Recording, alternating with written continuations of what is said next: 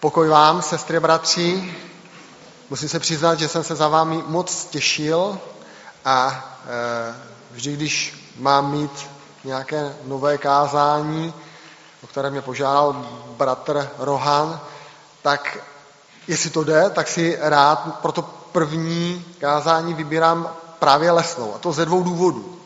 Jednak, že tady máte takovou skvělou rodinnou atmosféru, a možná ještě ten důležitější důvod je ten, že pokaždé, když jsem tady měl nějaké kázání, tak jsem od vás dostal velmi rychle zpětnou vazbu a obohatili jste mě následně o řadu zajímavých myšlenek. Takže tím vás chci jenom pozbudit, že pokud budete mít nějakou připomínku, ať už pozitivní nebo negativní, k tomu mému kázání, nebo nějakou doplňující myšlenku, jste vítáni a velmi rád si to poslechnu.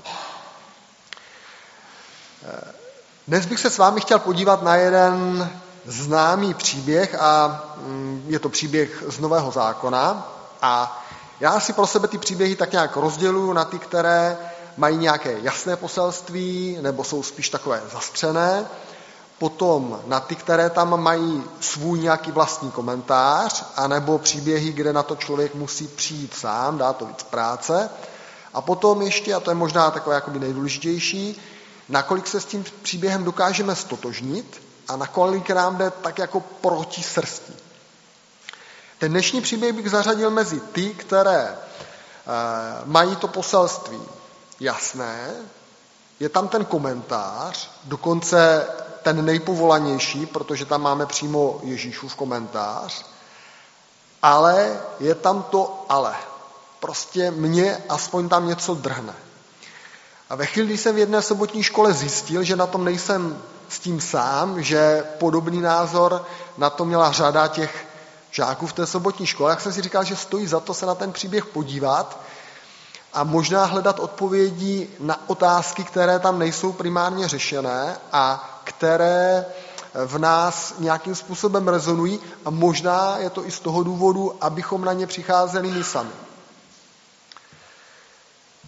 Nebudu vás už napínat, ten příběh najdeme v desáté kapitole eh, Lukášova Evangelia, kde jsme svědky nečekané návštěvy Ježíše v domě Marty. Pojďme si ten příběh přečíst. Cestou přišel do jedné vesnice, kde ho k sobě přijala jistá žena jménem Marta. Její sestra Marie se posadila k pánovým nohám a poslouchala jeho slova. Marta však byla zaneprázdněna spoustou práce. Nakonec za ním přišla a řekla, pane, tebe nezajímá, že má sestra nechala všechnu práci na mě? Řekni jí přece, ať mi pomůže. Pán jí odpověděl, Marto, Marto, staráš se a trápíš se mnoha věcmi, jen jedno je však potřeba. Marie si vybrala správně a to jí nikdo nevezme.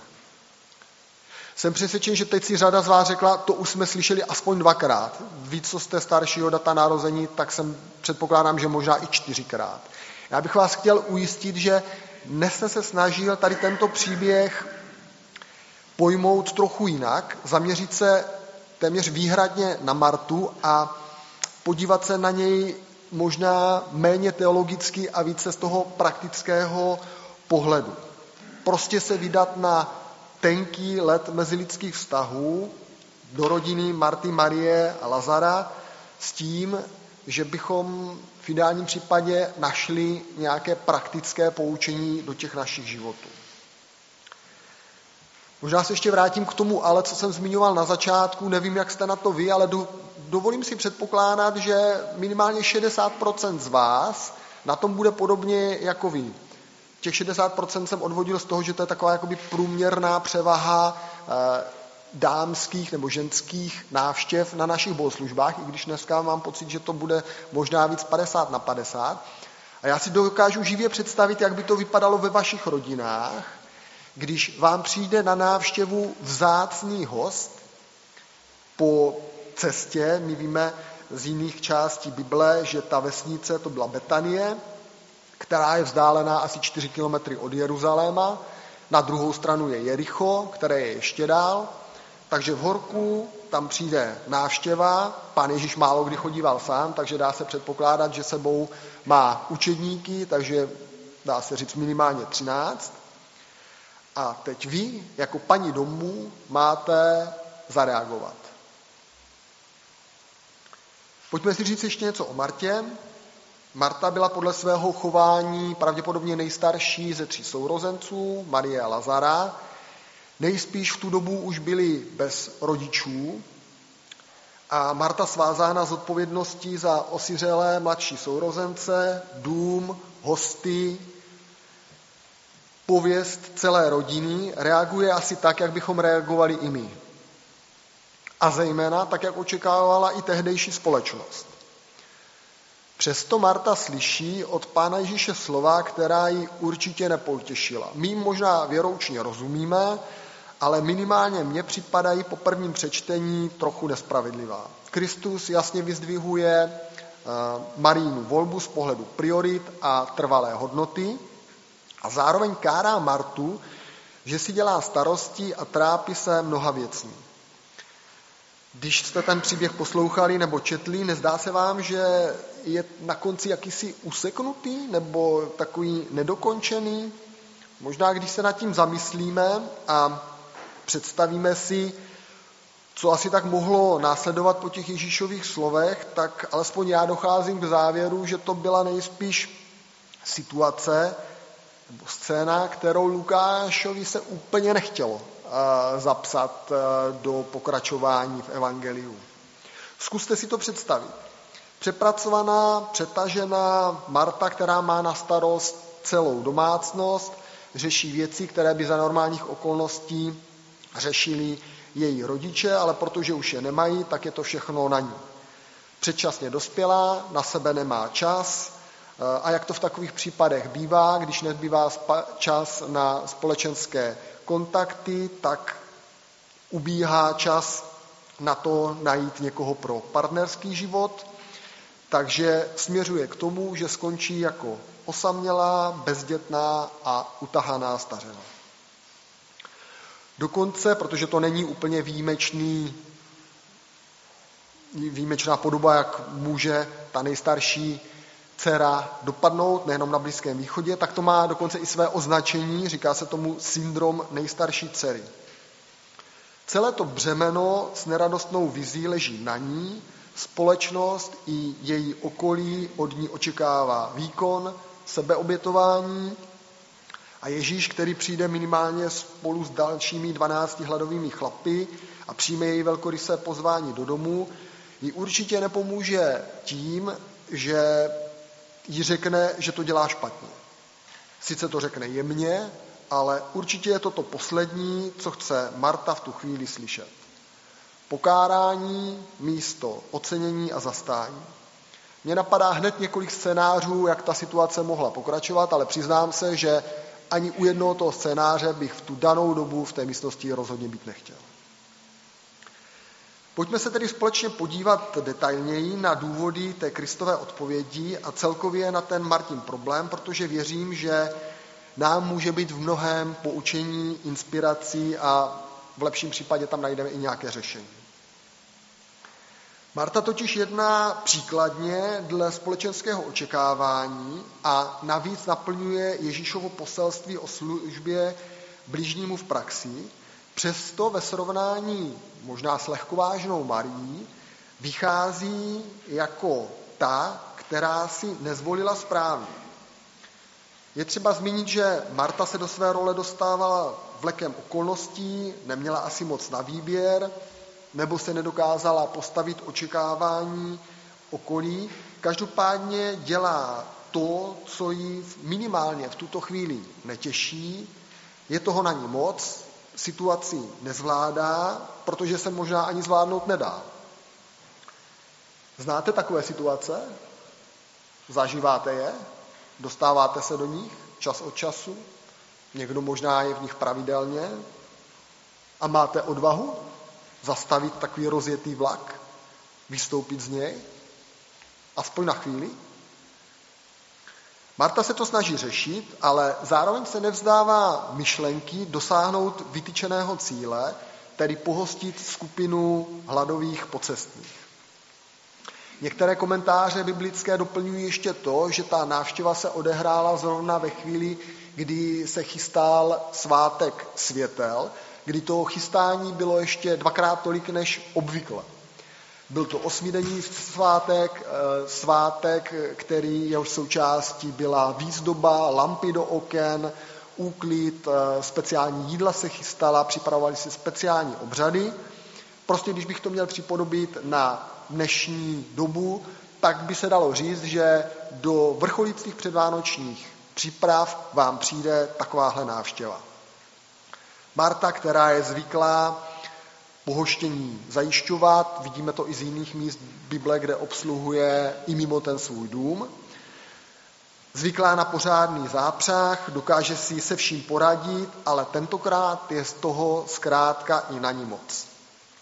Možná i trochu závidí bezstarostné Marii a není se co divit, a i z textu to lze vyčíst, že byla naštvaná, její míra trpělivosti přetekla a zastání očekává právě od Ježíše. Čteme. Pane, tebe nezajímá, že má sestra nechala všechnu práci na mě? Řekni přece, ať mi pomůže. Marta se nevzdává svého cíle, ale žádá Ježíše, aby poslal Marii pomocný schystání. Pokud bychom použili fotbalovou eh, terminologii, tak bych řekl, že tady jsme svědky takového prvního malého faulu. Zkuste si to představit.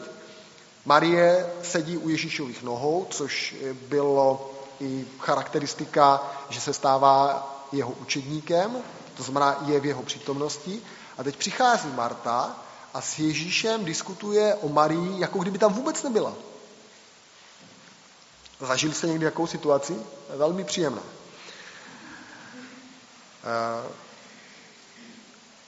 Možná to ale dělá zejména proto, že touží po ocenění svého heroického výkonu a než aby to probrala se svou mladší sestrou z očí do očí a možná jí to dala jako starší sestra příkazem, tak do toho zatahuje Ježíše. A možná je to i proto, abychom slyšeli jeho názor na to, jak tuto situaci vidí. Je třeba ale zdůraznit, že Marta není rozhodně nějaký duchovní zakrslík nebo teologický neználek. Později se totiž dozvídáme, že patří mezi hrstku lidí, kteří jako jedni z mála ještě za Ježíšova života pochopili, kým ve skutečnosti je, že je mesiášem a že přináší život věčný. Čteme to u Jana v 11. kapitole. Ježíši řekl, tvůj bratr vstane. Řekla mu Marta, vím, že vstane při vzkříšení v poslední den. Ježíši řekl, já jsem skříšení a život. Kdo věří ve mne, i kdyby umřel, bude žít. A každý, kdo žije a věří ve mne, neumře na věky. Věříš tomu? Řekla mu, ano pane, já jsem uvěřila, že ty jsi Mesiáš, syn Boží, který má přijít na svět. Možná ještě paradoxněji Kristovo pokárání vyzní, když se podíváme na příběh, který Lukáš ve svém evangeliu předřadil návštěvě u Marie v Betanii. Je to totiž podobenství o milosrdném Samařanovi, ve kterém Ježíš vyzdvihuje právě tu praktickou víru. To, když člověk sáhne ke konkrétním činům v protikladu k formálnímu náboženství. Ví ten příběh o milosrdném Samařanovi znáte, takže ho nebudeme ho tady eh, číst, ale doplním jenom to, že ještě kousek před tímto příběhem dokonce Ježíš sám posílá 72 učedníků s evangeliem do světa a vyloženě je vybízí k tomu, aby přijímali pohostinství tam, kam přijdou, aby se nebránili přijmout tu materiální pomoc a vyzdvihuje pomoc každého, kdo se k tomu odhodlá a kdo těch 72 učedníků na jejich cestě podpoří. Martu ale za její přístup kára. Co je tedy jinak? Co dělá Marta špatně oproti milosrdnému Samařanovi? Stejný obrázek mě vytane na mysli, když je třeba ve zboru nějaká akce eh, spojená s chystáním, ať už jídla nebo nevím, sálu třeba, všiml jsem si, že většinou při této pomoci skončí v kuchyni třeba při umývání nádoby nebo při chystání těch židlí ti stejní lidé. Zároveň si ale nepamatuju, že by si někdo z nich na tu svou pomoc nějakým způsobem stěžoval. Takže znovu se tedy ptám, co je špatně na chování eh, Marty v tomto příběhu. Co, co je tam jinak? A domnívám se, že ten klíč k odpovědí je možná skrytý přímo v textu. Nenápadně ji zmiňuje sám Ježíš v samém závěru té pasáže. Marie si vybrala správně a to jí nikdo nevezme. Sestry, bratři, milí přátelé, Marie si vybrala. Stejně jako sestry a bratři při zborové akci nebo milosrdný samařán. Je to jejich volba, vlastní rozhodnutí. Ne tak u Marty. Příčinou Martina neradostného stavu není přímo daná situace, ani Marie, ani Ježíš, ale Martin přístup. Marta je mnohem více ve vleku očekávání okolí, konvencí, společenských schémat a sama by si asi raději také sedla k Ježíšovým nohám. Možná k tomu ale nenachází dostatek síly, odvahy, zepřít se těm očekáváním a výsledek? Nespokojenost, pocit nespravedlnosti, křivdy, neocenění, naštvání, zlost. Děláme-li něco, co sami nechceme, není to dobrá cesta. Něco podobného známe i z duchovní oblasti.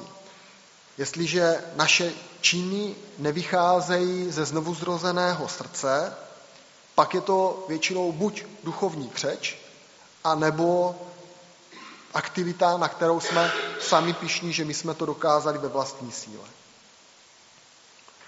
Z takového života pak není úplně radost, stejně tak jako práce, která není naší volbou. Zároveň ale platí, že v tom životě je to tak, že ne vždy budeme dělat to, co se nám hodí, to, co se nám líbí, to, co sami chceme, ale zároveň platí, že je lepší hledat důvody, proč to či ono má smysl dělat, než si tu danou činnost nějakým způsobem protivit. Mimořádně důležité v tom tréninku toho odmítání a velmi účinná hráz před záplavou různých starostí o mnoho věcí je požehnání sobotního odpočinku. Sobota to je skvělý trénink pro zastavení se a výuku umění hodit věci za hlavu, alespoň na jeden celý den v týdnu. Jsem tedy přesvědčen, že pokud by Marta v tom našem příběhu chystala jídlo s radostí na základě své vlastní volby, Ježíš by ji pochválil, stejně jako vyzvihl chování Samařana a možná by i její rozhodnutí hodnotil výš než Marii, která si sedla k jeho nohám. Marta, která slouží z vlastního rozhodnutí s radostí, totiž by naplnila to, co Marie teprve uslyší. Princip Božího království. Vlastní volba nás učí nést zodpovědnost za naše rozhodnutí, nutí nás přemýšlet, hledat Boží cestu v duchovním i praktickém životě. Je úzce spojená se svobodnou vůlí a životem křesťana. V konečném důsledku pak vede ke spokojenému a radostnému životu. Druhé naučení, které bych chtěl, abychom si z tohoto příběhu odnesli, souvisí s tím, jak Marta vzniklou situaci řeší. Dokážete si asi živě představit, že ti lehkovážní umí ty svědomité zvlášť dobře vytočit a protože si Marta nevybrala sama, je naspokojená, naštvaná a ze své chyby v podstatě obviní Ježíše. Čteme, pane, tebe nezajímá, že má sestra nechala všechnu práci na mě? Ano, svalit vínu na své okolí je pro nás lidi typické, protože je to pohodlnější a jednodušší, než přiznat vlastní chybu, protože tím pádem očekáváme, že bychom měli udělat nějaký další krok, který nás té chyby příště vyvaruje. Znáte to z vlastního života? Nic nového pod sluncem. S podobnou reakcí se setkáváme už v ráji. Určitě ten příběh znáte, když Adam odpověděl. Uslyšel jsem v zahradě tvůj hlas a bál jsem se. A protože jsem nahý, ukryl jsem se. Bůh mu řekl, kdo ti pověděl, že jsi nahý? Nejedl jsi z toho stromu, z něhož jsem ti zakázal jíst? Člověk odpověděl, žena, kterou ty jsi mi dal, aby při mě stála, ta mi dala z toho stromu a já jsem jedl. Proto řekl hospodin Bůh ženě, co jsi to učinila? Žena odpověděla, had mě podvedl a já jsem jedla. Já si myslím, že klidně můžeme mezi řádky doplnit had, kterého ty jsi stvořil, mě podvedl a já jsem jedla. A podobné obvinění slyšíme i ze slov Marty. Pane, tebe nezajímá, že má sestra nechala všechnu práci na mě? A možná ještě zajímavější ten její dovětek. Řekni jí přece, ať mi pomůže. Pane, ty to vidíš, já čekám na tvůj odpověď, ty s tím můžeš něco udělat a ty s tím neděláš, tak kdy konečně začneš? Připadá vám nefér, že Marta chce použít, možná zneužít Kristovu autoritu, aby dosáhla svého? Hmm? Myslím, že podobné praktiky nejsou nevlastní ani nám, nebo nikdy jste nepoužili argument vůči svému dítěti, tohle by se pánu určitě nelíbilo, nebo ruku na srdce, nikdy jste od nikoho neslyšeli, eh, že by vám řekl, s tímto by pán Ježíš rozhodně nesouhlasil. Je to docela sebevědomé a možná i pišné maskovat svůj názor či požadavek za boží stanovisko. Zneužíváme tak boží autoritu k dosažení vlastního cíle. Ještě horší je potom tvrzení, když budeš zlobit, nebude tě mít pán Bůh rád. Nebo když budeš to či ono dělat, nebo naopak nedělat, nebudeš spasen. Taková slova už staví mluvčího na roveň hospodinu a dokážou velmi pokřivit naše vnímání božího charakteru a napáchat spoustu duchovních a duševních škod. Domnívám se, že pouze vyhrocenost dané situace a Martin stav vyčerpání způsobili to, že Ježíš volí v celku jemné pokárání. Marto, Marto, staráš se a trápíš se mnoha věcí. Zdá se, že Ježíš se zde drží onoho Izajažovského nalomenou třtinu nedolomí, nezhasí knot doutnající. Protože máme podobný příběh v Biblii, kdy jeden ze z nesvářených bratrů chtěl Ježíše jako svou autoritu získat na svou stranu, aby se dostal k dědictví a tam Ježíš volí mnohem ostřejší slova.